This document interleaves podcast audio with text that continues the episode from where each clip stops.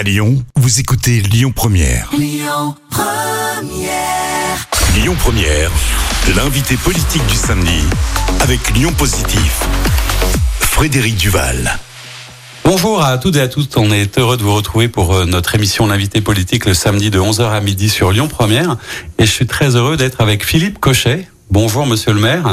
Bonjour, merci de m'accueillir sur Lyon Première. C'est un plaisir, vous savez ici on, on a envie de, de, rencontrer tous nos élus, les élus de la métropole, de découvrir un petit peu le, le quotidien euh, des maires. Vous êtes maire de Caluire et Cuire, conseiller métropolitain. Vous êtes d'ailleurs euh, le principal opposant à la métropole euh, avec un groupe qui s'appelle Métropositive. On en reparlera. Vous nous raconterez un petit peu parce que vous pensez ce qui se passe à la métropole. On va parler mobilité, on va parler de l'actualité, on va parler de votre commune hein, et on va la découvrir. Mais euh, on est, vous le savez, on commence par une question d'actualité. On est évidemment, et c'est essentiel pour les Lyonnais, en pleine fête des Lumières. Euh, mais on a aussi une interrogation peut-être euh, qui vient, et moi je voulais avoir votre avis sur euh, le décalage peut-être qui existe aujourd'hui euh, entre la fête des Lumières telle qu'on l'a connue, imaginée, et ce qui se passe aujourd'hui. Alors c'est vrai du fait de la nécessaire sobriété énergétique, mais est-ce que quelque part ça n'a pas un peu changé? Et qu'est-ce que vous pensez de la manière dont la nouvelle municipalité, la nouvelle majorité a, a mis en place cette nouvelle fête des Lumières alors je crois que tout d'abord, euh, cette fête des Lumières, il fallait bien sûr la maintenir. Il fallait faire en sorte que ce soit un moment euh, de fête et de joie. il y a bien sûr tout d'abord une tradition euh, qui est rattachée à Fourvière, avec bien sûr cette procession qui est indispensable. Et puis derrière tout ça, il y a une tradition d'ailleurs que je regrette, qui n'existe plus. C'était la décoration des vitrines des magasins. Ça n'existe plus et je trouve ça un petit peu dommage. Ça a contribué un petit peu à cette notion de fête. Et je pense que dans la période où nous sommes, qui est une période angoissante, euh, après une période de Covid, maintenant des restrictions, notamment au niveau euh, du chauffage, euh, bon d'autres d'autres problématiques qui peuvent s'annoncer. Il est important de garder ces moments de joie et je pense en particulier aux plus jeunes d'entre nous et aux enfants en particulier. C'est tellement beau le regard des enfants qui s'émerveillent en particulier par rapport à, à des éclairages. Alors là aussi, on peut respecter la sobriété. Je rappelle que la technologie du LED permet d'avoir une qualité d'éclairage en ayant une consommation qui est très faible. Euh, s'il vous plaît, n'enlevez pas la magie euh, donc euh, du 8 décembre et également celle de Noël. Quelque part d'ailleurs, est-ce que ça ça raconte pas en plus ça a été un peu impacté et perturbé par des grèves à la SNCF, des questions de mobilité alors qu'on sait que c'est quand même un important vecteur d'attractivité pour pour le territoire. Est-ce que vous, vous avez l'impression vous que le, le territoire de la métropole ou du moins que la nouvelle majorité s'intéresse de la même manière à l'attractivité du territoire parce qu'il y a eu un peu ce, ce débat euh, recentrons-nous, etc. Qu'est-ce que vous pensez de ça en termes d'attractivité, vous aussi? Ah ben, Je pense que de toute façon, un territoire euh, qui perd de son, de son attractivité recule, c'est évident. Et euh, malheureusement, euh, la vision dogmatique euh, de la majorité NUPS, donc qui est composée des Verts, du Parti socialiste, du Parti communiste, de l'extrême gauche, aujourd'hui à la métropole, y contribue largement. Vous employez un mot qui est magique, qui s'appelle la mobilité. Je dirais simplement, peut-être aujourd'hui, on est plutôt dans une notion d'immobilité non seulement au niveau des transports, mais au niveau de l'action euh, de la métropole. C'est-à-dire que aujourd'hui, nous n'avançons pas, nous reculons très concrètement, et on le voit euh, notamment sur un certain nombre de décisions qui sont prises. On va reparler euh, des transports. Euh, nous, nous avons suggéré dès le départ, c'était d'ailleurs un des axes de campagne à, à l'époque au niveau de la métropole de Lyon, nous souhaitions un programme qui permette de euh, réactiver lourdement euh, les investissements concernant les métros au, au, niveau de la métropole de Lyon.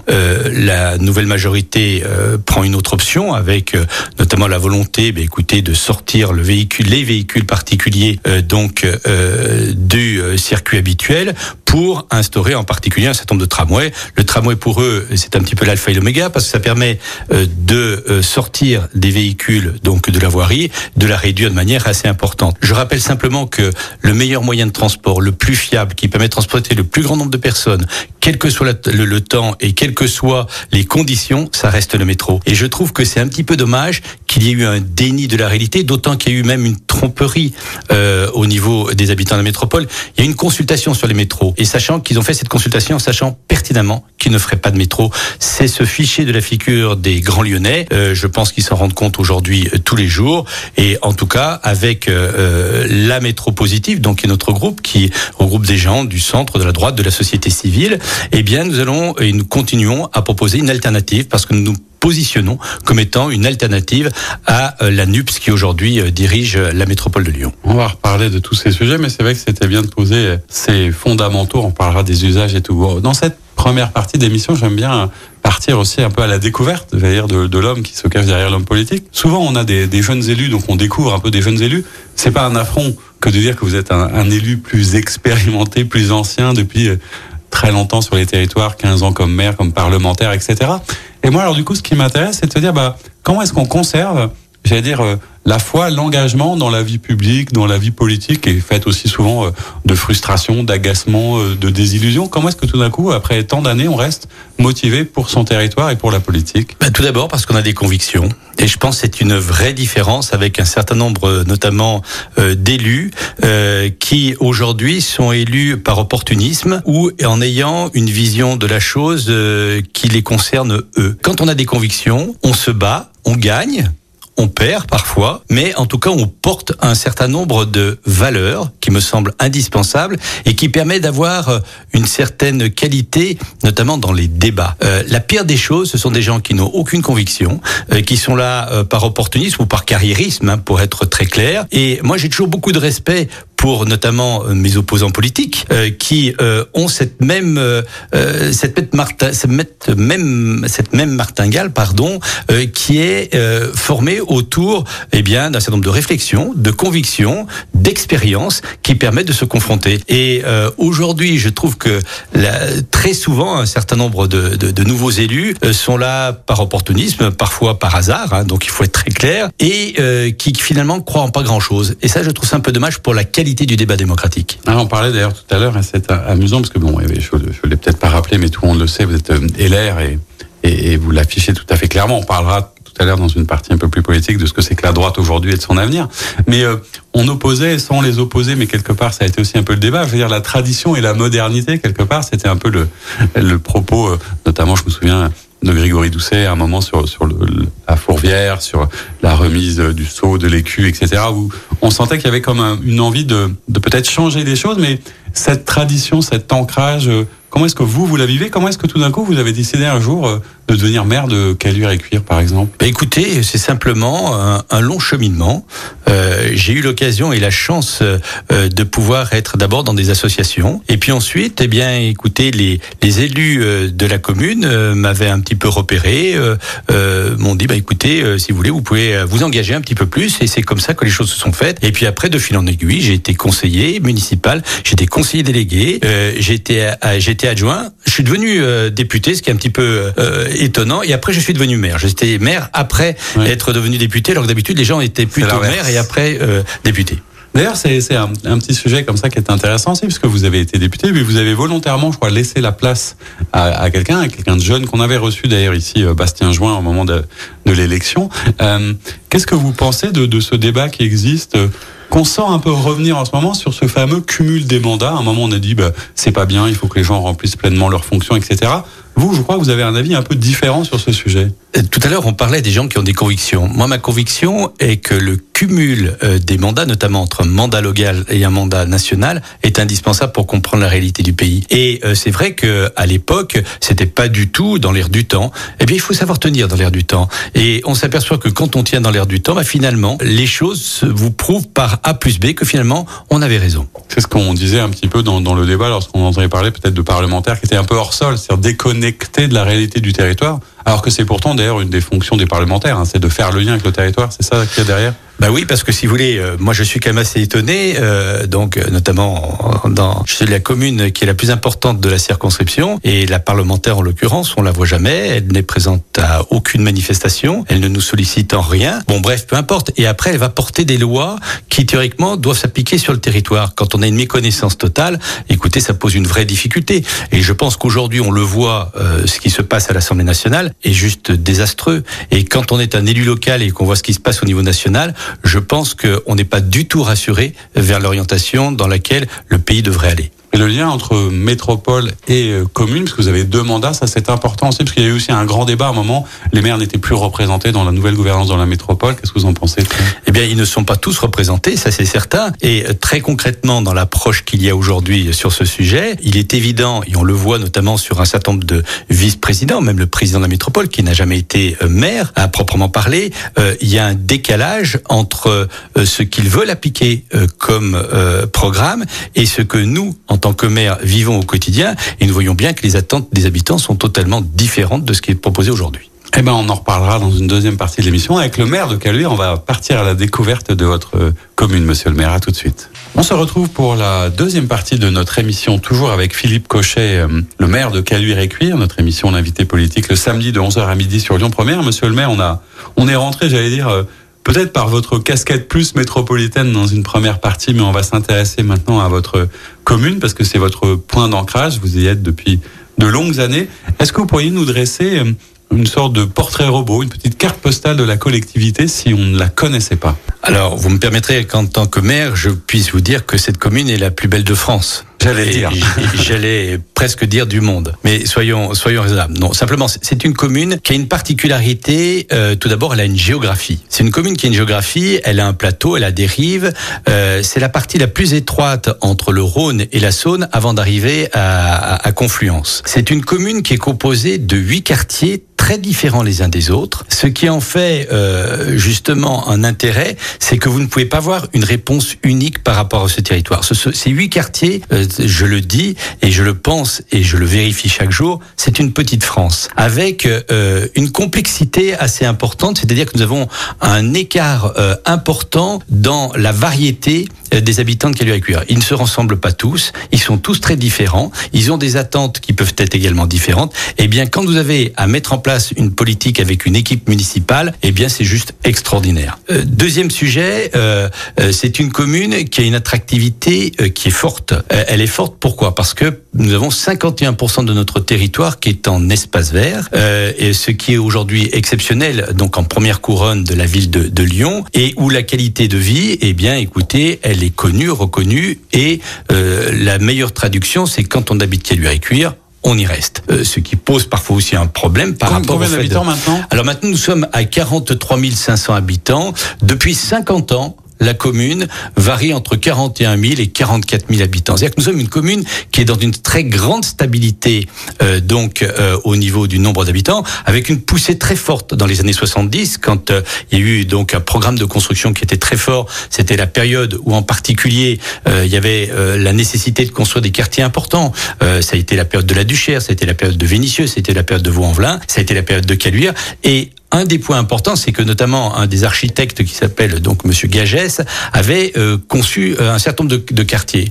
Beaucoup de quartiers ont malheureusement fait parler en mal d'eux. Et Caluire et Cuire est la seule commune qui a pu garder ceci. Et ça, je pense, et moi je rends hommage à mes prédécesseurs et aux équipes également des prédécesseurs, et puis à l'équipe actuelle, c'est que justement on a toujours gardé ce lien très fort avec la population, parce que euh, je dirais que au-delà de la géographie, au-delà de la variété, moi ce que je trouve formidable, ce sont les habitants. Il n'y a pas un jour où je ne rencontre pas euh, des gens exceptionnels euh, dans leur diversité la plus totale, et qui fait que eh bien, quand le matin on se lève, on se dit, mais on se doit de préserver et de faire en sorte que les habitants de ce secteur puissent s'y sentir aussi bien et voire même mieux demain qu'hier. En tout cas, c'est le fil conducteur de notre action. Et de votre engagement, puisqu'on parlait tout à l'heure des convictions, on parlait de ce qui vous fait vous lever le matin, c'est aussi de s'inscrire dans une perspective, j'allais dire de s'inscrire dans une histoire, parce que c'est une commune aussi qui, qui a une histoire, et on ne peut pas ne pas parler quand on évoque à lui à de de l'impact de la marque, de, de, la trace laissée par Jean Moulin.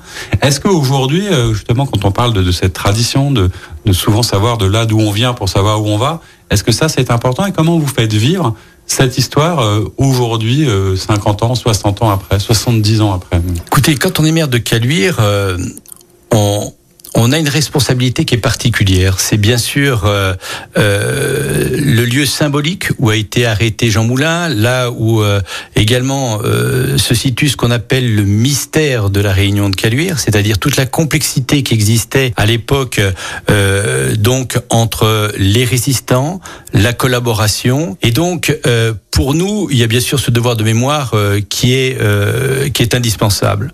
Au-delà de ça, ça nécessite de donner du sens dans ce que l'on fait. Et dans le sens euh, de ce que nous faisons, nous avons euh, mis en place euh, donc ce qu'on appelle les entretiens de caluire et cuir euh, Jean Moulin avec Robert Thévenot, donc qui, pilote cette opération. Et nous en sommes à la septième édition. Et nous interrogeons notamment bah, sur le triptyque liberté, égalité, fraternité, laïcité. Également, nous avons récemment donc traité la notion de légitimité et le fait de réfléchir avec les habitants, les associations, avec des philosophes, avec des journalistes, avec euh, des écrivains, avec des analystes, permet de, de, de, de, recentrer le pourquoi de notre action. Et c'est la raison pour laquelle également, quand on est imprégné de ceci, qu'on est imprégné de Jean Moulin, la notion de collaboration et de trahison m'est insupportable. Mm.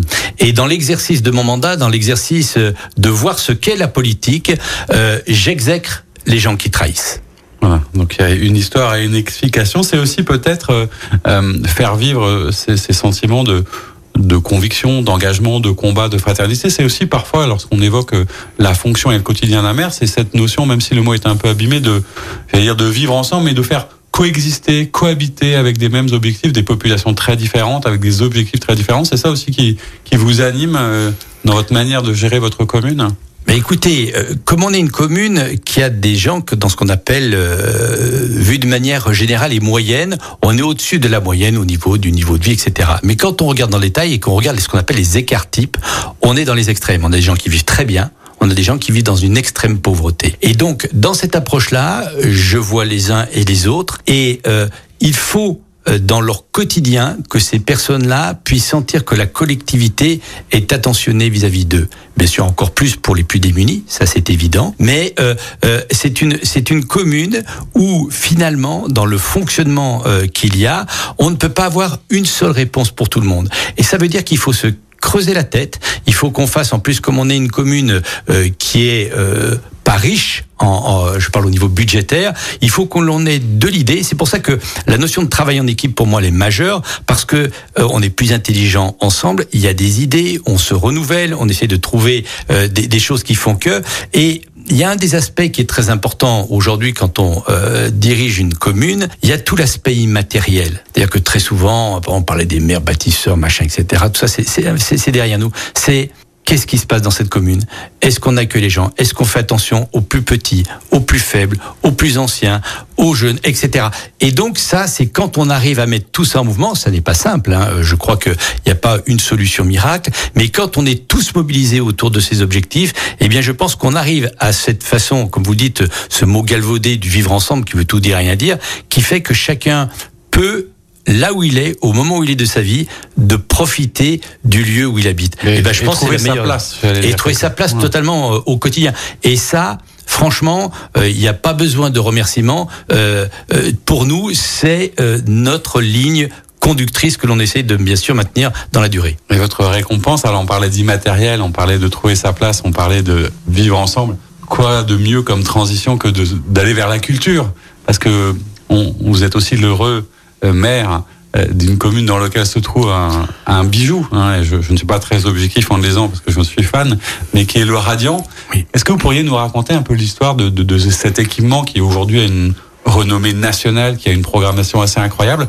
Qu'est-ce que ça procure? Qu'est-ce que ça permet? Qu'est-ce que ça donne comme responsabilité à côté d'avoir cet équipement-là en termes de politique culturelle, par exemple? Eh bien, tout d'abord, c'est une rencontre. C'est d'abord une rencontre, euh, notamment euh, avec quelqu'un de remarquable qui est Victor Bosch, euh, donc qui est à la tête de cet équipement, et également un, un, travail qui avait été réalisé par mes professeurs, qui avait construit le bâtiment, mais nous étions en pleine rénovation, et on s'était dit comment peut-on, dans un même lieu, avoir une offre culturelle la plus large possible? C'était un pari, ça n'existait pas auparavant. Et euh, Victor Bosch a relevé le, le, le, défi, et avec grand succès, ce qui fait que cette salle euh, de spectacle, elle peut avoir euh, des spectacles, je dirais presque intimistes, jusque des spectacles où vous avez 2500 personnes debout. Et euh, chaque jour, il y a une programmation différente. Et ce que je trouve merveilleux dans ce lieu, qui est illustre bien la ville de caluire également, c'est que vous avez des publics très différents qui finalement vont et convergent vers, vers le même lieu. Et cette programmation euh, donc euh, qui est faite où euh, Victor Bosch est un découvreur de talent avec son équipe, euh, il, il, sait prendre des risques et nous avons pris des risques avec lui. Le résultat est là et ce résultat, il nous fait d'autant plus plaisir, c'est que aujourd'hui il fait, il essaye de faire école dans d'autres agglomérations de, de France où ils disent mais d'où vient cette martingale, d'où vient ce savoir-faire? Eh bien c'est au départ un pari fou auquel on a cru et l'un et l'autre. Et euh, bah, tant mieux, ça a marché. Si ça n'avait pas marché, tant pis, on aurait essayé autre chose. Mais je crois que c'est dans ce rôle-là que l'on doit avoir. Un maire, il doit être en, capacité à un moment ou à un autre de prendre des risques, euh, d'y aller euh, franchement, et puis d'assumer les échecs. Parce qu'on ne réussit pas tout, euh, bien sûr, euh, c'est, on le sait, quotidiennement. C'est aussi faire des, des paris sur l'avenir. En tout cas, une belle réussite. Alors pour monter au Radion ou pour monter chez vous, il faut monter. Hein, et on parlait tout à l'heure des mobilités, on va y revenir. Vous avez la chance d'avoir euh, un métro, même si c'est pas toujours très très facile d'y monter. Il s'arrête à cuire. Il s'arrête à cuire, etc. Euh, on, on, parlait de, de, ces questions et de ces enjeux. Je voudrais qu'on réaborde la manière dont, dont vous avez une vision aujourd'hui sur ce qui se passe à la métropole, peut-être par justement la, la, question de nouveau des transports qui, qui perturbe euh, beaucoup et qui questionne un peu les gens. Vos habitants, comment ils font Comment ils vous en parlent Qu'est-ce qu'ils vous demandent? Parce qu'on parle beaucoup aujourd'hui du vélo, de politique alternative. On sait que Comment vous vivez tout ça Qu'est-ce que vous pensez de la politique transport mise en place par l'actuelle métropole?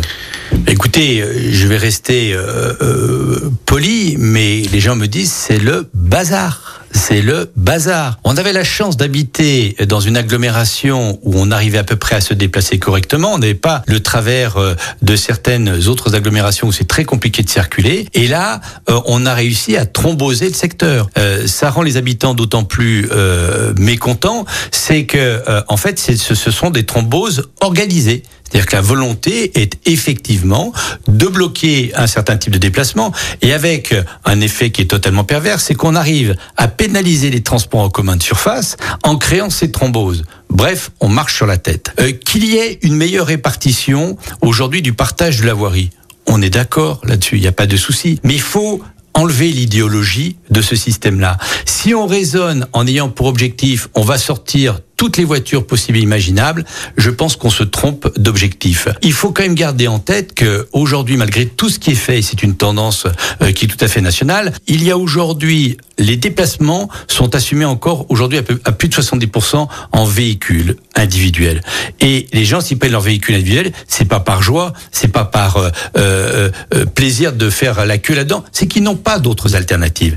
Et là, on, euh, dans le raisonnement de la métropole de Lyon, on fait cul par-dessus tête une fois de plus. C'est-à-dire que très concrètement, il a été euh, euh, programmé une thrombose sans auparavant proposer des alternatives. L'alternative, c'était le plan métro. C'est ce que vous dites, parce que pour être un peu l'avocat du diable, et puis pour, pour un peu, on a reçu il n'y a pas très longtemps le maire de Mézieux, qui est un expert oui. des questions de, de oui. pollution, etc., qui bien que LR est peut-être pas toujours sur la même ligne ou a parfois tendance à, à voter certaines choses proposées par les écologistes en disant bah oui mais la transition elle s'impose à nous, la lutte contre la pollution c'est une nécessité, euh, c'est l'avenir donc il faut passer par là même si c'est compliqué. Est-ce que vous entendez quand même les raisons pour lesquelles on fait ça? Non mais euh, respirer un, air meilleur, tout le monde est d'accord. Je rappelle qu'aujourd'hui on respire un air meilleur, mais cet hiver on va respirer un air qui va être très mauvais. Pourquoi? Parce que euh, notamment les centrales à charbon d'Allemagne sont réactivées. En France, on réactive des centrales à charbon. Euh, les Verts ont tout fait pour fragiliser le nucléaire, qui est la meilleure énergie décarbonée que l'on puisse avoir en France. Et euh, donc, il faut être raisonnable. Bien sûr qu'on souhaite tous respirer un vrai air, mais un vrai air. Par, par contre, si moi, je suis confronté à des gens, à des habitants qui me disent mais écoutez, moi j'ai un véhicule de critère 5, j'ai pas les moyens d'en changer. J'ai besoin de ce véhicule pour aller travailler parce que je commence à 2 heures du matin. Il n'y a pas de transport à, à 2 heures du matin. Comment je fais, monsieur le maire?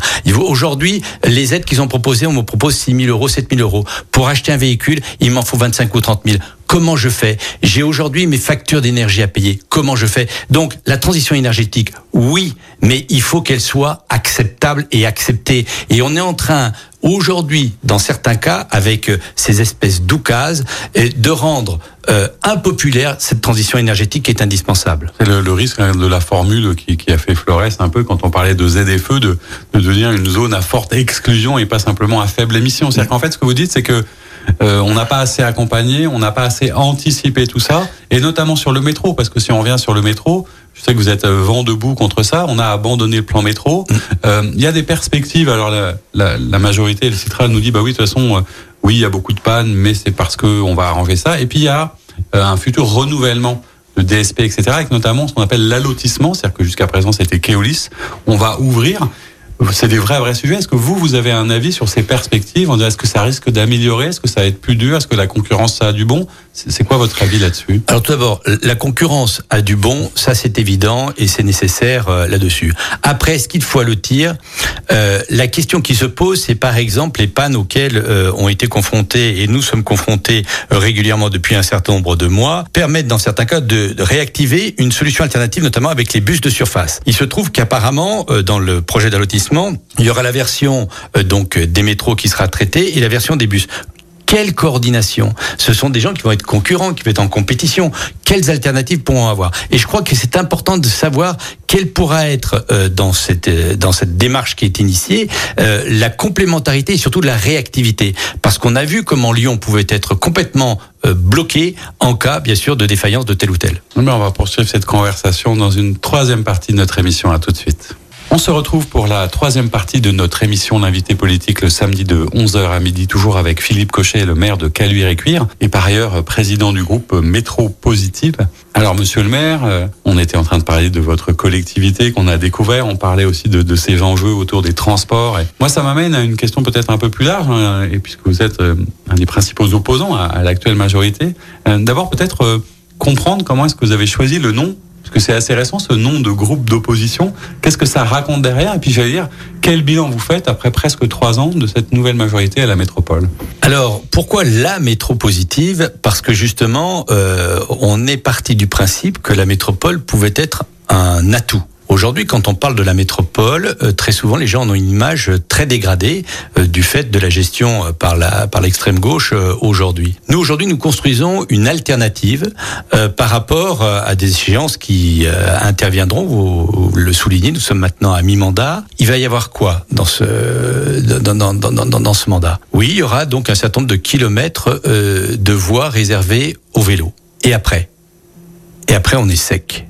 Après, quelles ont été euh, les euh, politiques menées en faveur du développement économique, en faveur de la culture, en faveur du sport, en faveur des plus défavorisés, en faveur du social. On est très sec. Et euh, une politique à l'échelle d'une métropole ne peut pas simplement rester uniquement sur un développement de pistes cyclables. Je pense que euh, on est en concurrence et même si ça pose un problème à, à la majorité de la NUPS, euh, avec euh, d'autres euh, territoires. Et euh, aujourd'hui, on le voit bien, il n'y a pas de volonté de garder l'attractivité. J'étais opposant des deux précédents, donc président de la métropole. Je leur ai toujours reconnu un aspect qui était important, c'est qu'ils n'étaient ils étaient dans une démarche d'attractivité mmh. Gérard, Collomb, et, David Kimmelfeld. Et je pense qu'aujourd'hui, euh, il y a un changement qui est brutal et radical. C'est-à-dire que eux-mêmes euh, rejoignaient un certain nombre de nos propositions et de nos idées parce que le bon sens l'emportait. Et dans le cadre de la métropositive, nous, ce que l'on veut faire, c'est avoir cette démarche qui euh, ne va pas être euh, étouffée par l'idéologie. C'est comment est-ce que l'on fait pour rendre cette métropole agréable, plaisante, en développement au service de l'ensemble des habitants de la métropole et pas simplement euh, pour des gens qui sont en bonne forme, qui n'ont pas d'enfants, euh, qui gagnent bien leur vie et qui finalement vivent entre eux. Non, la métropole, c'est la métropole pour tous, c'est une métro positive qui, quelle que soit sa situation, euh, permettent à chacun de se trouver bien dans euh, cet espace que représente la métropole de Lyon. Donc si je résume, vous avez l'impression que d'abord il y a eu euh, des problèmes peut-être de méthode, de gouvernance, de manière de faire, d'absence de discussion beaucoup de bruit, euh, beaucoup d'agitation, mais fondamentalement euh, peu de vrais changements et peu de vraies décisions. C'est un peu résumé. On, on, peut aller dans ce sens-là, si vous voulez. Je pense que d'abord, il n'était pas prêt, ça c'est une chose. Mais quand on ne sait pas, c'est pas grave, on apprend. Le problème, c'est qu'ils n'apprennent pas. Et c'est là où le problème se pose euh, aujourd'hui, euh, c'est-à-dire qu'ils ont une légitimité et ils partent de ce principe-là. On a été choisi, donc on fait ce qu'on veut. Eh bien non, c'est pas parce qu'on a été choisi que l'on fait ce que l'on veut. Et je pense que c'est une erreur majeure qu'ils ont aujourd'hui. Ils veulent aller vite pour rendre surtout des choses irréversibles, euh, de manière à marquer euh, leur empreinte s'ils ne sont pas reconduits euh, donc dans, dans, dans quelques temps. Et nous, nous devons face à cette situation éviter qu'il n'abîme cette métropole euh, de manière euh, trop importante et surtout préparer l'alternative et la période de reconquête de ce secteur-là. Parce qu'en fait on est en train de perdre des positions on le voit bien y compris sur l'implantation d'entreprises euh, auxquelles on dit mais non nous on veut pas des entreprises ni quoi que ce soit rester à l'extérieur on veut pas. Ça pose quand même une vraie difficulté. Regardez aujourd'hui le marché euh, de l'immobilier. Il s'effondre. Regardez aujourd'hui la dynamique que nous avons perdue. Euh, tout ça se fait au détriment de qui? Eh bien des habitants de la métropole. Quand on par exemple d'un plan métro, il faut des moyens, il faut des capacités, il faut euh, une, une attractivité. Et euh, tout ça, on ne peut pas le construire si les gens fuient le centre. On le voit, il y a aujourd'hui euh, récemment été indiqué la baisse très sensible euh, du nombre de classes qui se ferment à Lyon parce que les gens quittent Lyon maintenant. Enfin, tout ça devrait quand même, à mon avis, faire faire euh, euh, réveiller un certain nombre de choses. Voilà. alors, si vous êtes, j'allais dire, vous président, est-ce que dans le bilan de mandat que vous êtes en train de faire, vous auriez un secteur, une priorité, vraiment, vous commenceriez par quelque chose de précis, une réforme, un projet que vous mettriez tout de suite en avant parce que ça vous semble l'urgence? Alors l'urgence, c'est ce sont les déplacements. C'est le sujet euh, aujourd'hui euh, qui touche l'ensemble euh, des, des, des, habitants et je ferai en sorte également de rendre la mise en place de la zone de faible émission acceptable et non pas euh, vue d'une manière euh, théorique et uniquement conceptuelle. Il y a des femmes et des hommes derrière tout ça et je pense que c'est cette notion qui manque en particulier à cette majorité c'est qu'ils n'ont pas de sensibilité par rapport aux gens par rapport aux habitants. Et euh, euh, ils sont euh, donc au siège de la métropole, donc rue du Lac, mais ils ne connaissent pas les habitants. Et ça, je pense qu'on peut pas diriger une métropole si on ne connaît pas et surtout si on n'aime pas les gens. Alors on va parler un peu de, de politique nationale aussi, puisqu'on est déjà en plein dedans. Hein, quand on parle sobriété énergétique, quand on parle des grands enjeux aujourd'hui, de ce qui se passe à l'Assemblée nationale, je suppose que vous, comme ancien parlementaire, ça, vous désole un petit peu? Comment est-ce que vous regardez euh, cette absence de concertation? Pas, simplement parce qu'on est dans la politique politicienne, mais parce que quelque part, justement, ça abîme peut-être aussi un peu l'image de la politique. Tous ces, ces amendements, ces 49-3, ces éructations. Comment est-ce que vous regardez aujourd'hui ce qui est devenu le débat politique? Ben, Je pense qu'on est à la fin d'un cycle. Je pense que M. Macron, euh, dans la continuité de M. Hollande, amène la politique euh, dans un mur. C'est-à-dire que le en même temps, les non-décisions, euh, les un coup oui, les un coup non, euh, le fait d'avoir fragilisé cette belle institution qui était euh, l'Assemblée nationale, le fait que le Parlement n'ait plus son rôle aujourd'hui contribue à tout ça. Et ce que l'on voit aujourd'hui à l'Assemblée nationale, franchement, est, est, assez atterrant. J'ai connu, j'étais député de la majorité, j'étais député de l'opposition. Il y avait de vrais débats. Il y avait une vraie, euh, de vrais échanges. Euh, il y avait des parlementaires euh, qui travaillaient vraiment. Et il y avait également un cap on était d'accord, on n'était pas d'accord, mais il y avait un cap, euh, quelles que soient euh, les, les, majorités euh, qui dirigent. Et là, aujourd'hui, enfin, si vous voulez, on a l'impression, dans certains cas, euh, d'être dans une assemblée générale de copropriétaires, quoi. Enfin, c'est, c'est, chacun veut son truc de son côté. Il n'y a aucune vision d'ensemble. Et je pense qu'il faut prendre un peu de la hauteur quand on, quand on a la chance, quand on a l'honneur d'être élu euh, parlementaire. On se doit euh, d'avoir cette vision et cette approche. Et ce qui se passe aujourd'hui, où finalement il y a aucune majorité. On retombe dans la quatrième République. On voit bien aujourd'hui que le 49-3 est le seul moyen de gouverner. Enfin, c'est l'échec total de la politique. Et je pense qu'aujourd'hui, quand on est, quand on a comme seule vision politique de donner un chèque pour réparer son électroménager, c'est que vraiment on n'a rien compris.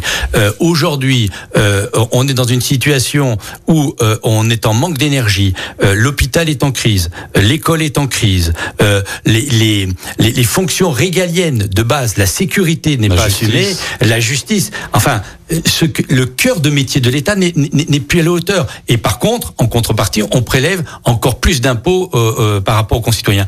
On est tombé sur la tête. Alors le régalien, je suppose que ça parle évidemment peut-être davantage encore à l'homme de droite que vous êtes. Et puisqu'on parle de politique nationale, euh, on va aussi parler un petit peu de ce qui se passe dans le, le paysage politique. Est-ce qu'il reste une gauche? Est-ce qu'il reste une droite? Qu'est-ce qui se passe? On a une actualité avec l'élection en cours euh, pour la présidence des LR. On a un, deuxième tour qui oppose Éric Ciotti et, et Monsieur Retailleau. Deux conceptions assez différentes, peut-être de la droite. Vous-même, euh, j'allais dire, soit si vous avez un avis, on est, on est heureux de savoir si vous avez un candidat que vous préférez, mais surtout, euh, qu'est-ce que c'est qu'aujourd'hui euh, que la droite et que, que doit devenir votre parti? Pour pouvoir espérer compter de nouveau dans le paysage politique alors tout d'abord, euh, il est toujours de bon ton de dire que LR euh, c'est fini, etc. Va pas. Je rappelle que nous sommes euh, le principal parti politique en nombre d'adhérents. Je rappelle que l'élection au premier tour a déjà fait voter 72% des 91 000 adhérents. Aucun parti politique n'arrive à, à, des taux de participation aussi importants. deuxièmement, moi j'ai un candidat, je soutiens Éric Ciotti. Je soutiens Éric Ciotti. pourquoi? Parce que tout d'abord c'est un homme qui a des convictions. Je parlais tout à l'heure de convictions. Deuxièmement, c'est un homme qui est très fin, qui a une grande culture et qui est tout à l'opposé de la caricature que certains veulent bien euh, euh, mettre en place. Et puis troisièmement, il annonce les choses clairement. On a un candidat euh, potentiel à l'élection présidentielle. Parce qu'on est très intéressé. Nous Lyonnais, effectivement, il a, il a dit très clairement que lui, il fallait derrière qu'on désigne très vite un candidat, en l'occurrence Laurent Vauquier. Est-ce que ça, c'est quelque chose qui vous semble pertinent, juste et le bon candidat pour votre famille politique? Moi, je pense, avec le désastre que nous avons évoqué aujourd'hui, il nous faut un candidat qui soit prêt, qui soit préparé, qui soit en symbiose avec euh, les euh, les Français. Et je pense que Laurent Wauquiez s'y prépare. Et je pense peut-être un très très bon euh, candidat et en plus en capacité de faire gagner notre famille politique. Mais au-delà de ça, euh, Éric Ciotti est un organisateur et c'est quelqu'un. ce que j'aime bien, c'est que dans les tempêtes, j'aime bien quand le capitaine est sur le pont, qu'il assume, qu'il prenne les bourrasques et là-dessus. C'est et tout en respectant tout à fait Bruno Rotaillot, qui est un homme remarquable, qui gère un groupe euh, donc euh, qui est le groupe des sénateurs. Mais je pense que dans ce genre de choses, euh, il faut quelqu'un qui soit en capacité d'assumer les valeurs de droite, notamment restaurer ce qu'on appelle l'autorité, qui est une valeur qui me semble nécessaire. Sans autorité, on le voit encore aujourd'hui. Quand on dit tout et son contraire, il n'y a plus d'autorité. Le en même temps, c'est c'est l'opposé de l'autorité. C'est pas l'autoritarisme, c'est simplement expliquer les règles et que celles-ci soient appliquées. Alors quand on parle de la droite, un des risques, si je me mets à la place euh, d'un membre de cette famille politique, euh, et on le voit bien, c'est soit la dilution, soit l'absorption, soit la tentation des extrêmes.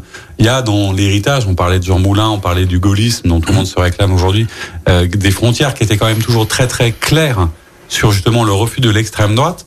Comment est-ce que vous voyez les choses et est-ce que il faut céder à la tentation ou au contraire se recentrer sur soi pour redevenir une vraie droite attractive?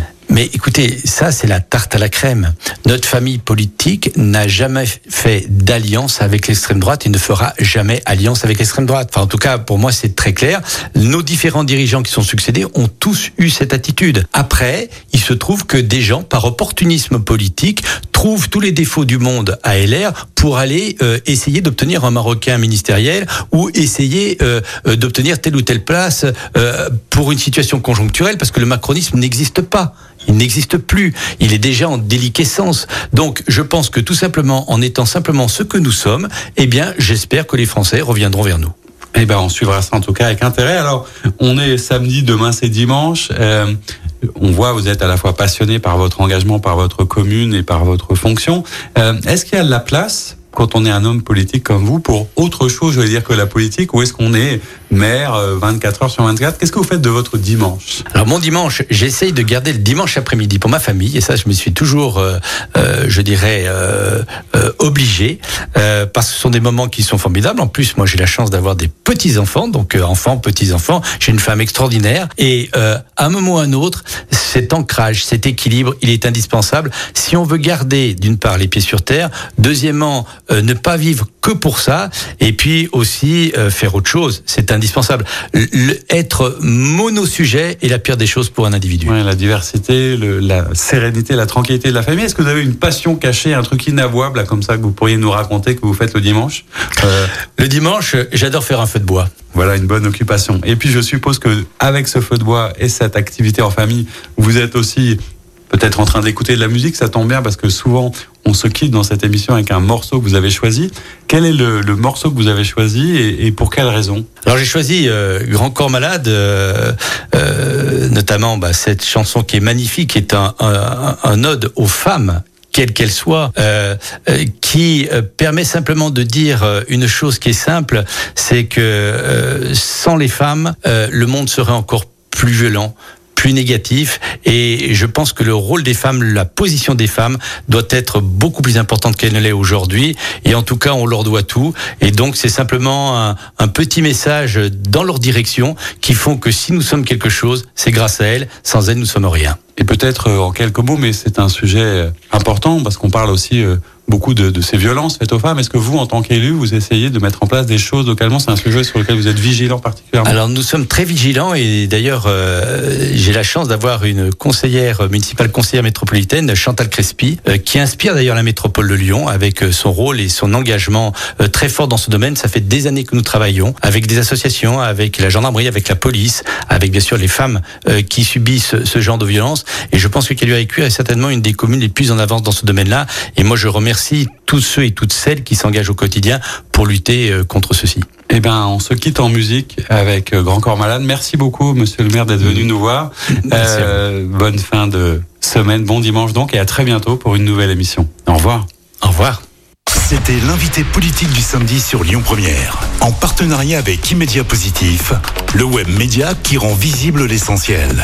Retrouvez tous les invités politiques en podcast sur lyonpremière.fr et sur immédiapositif.fr.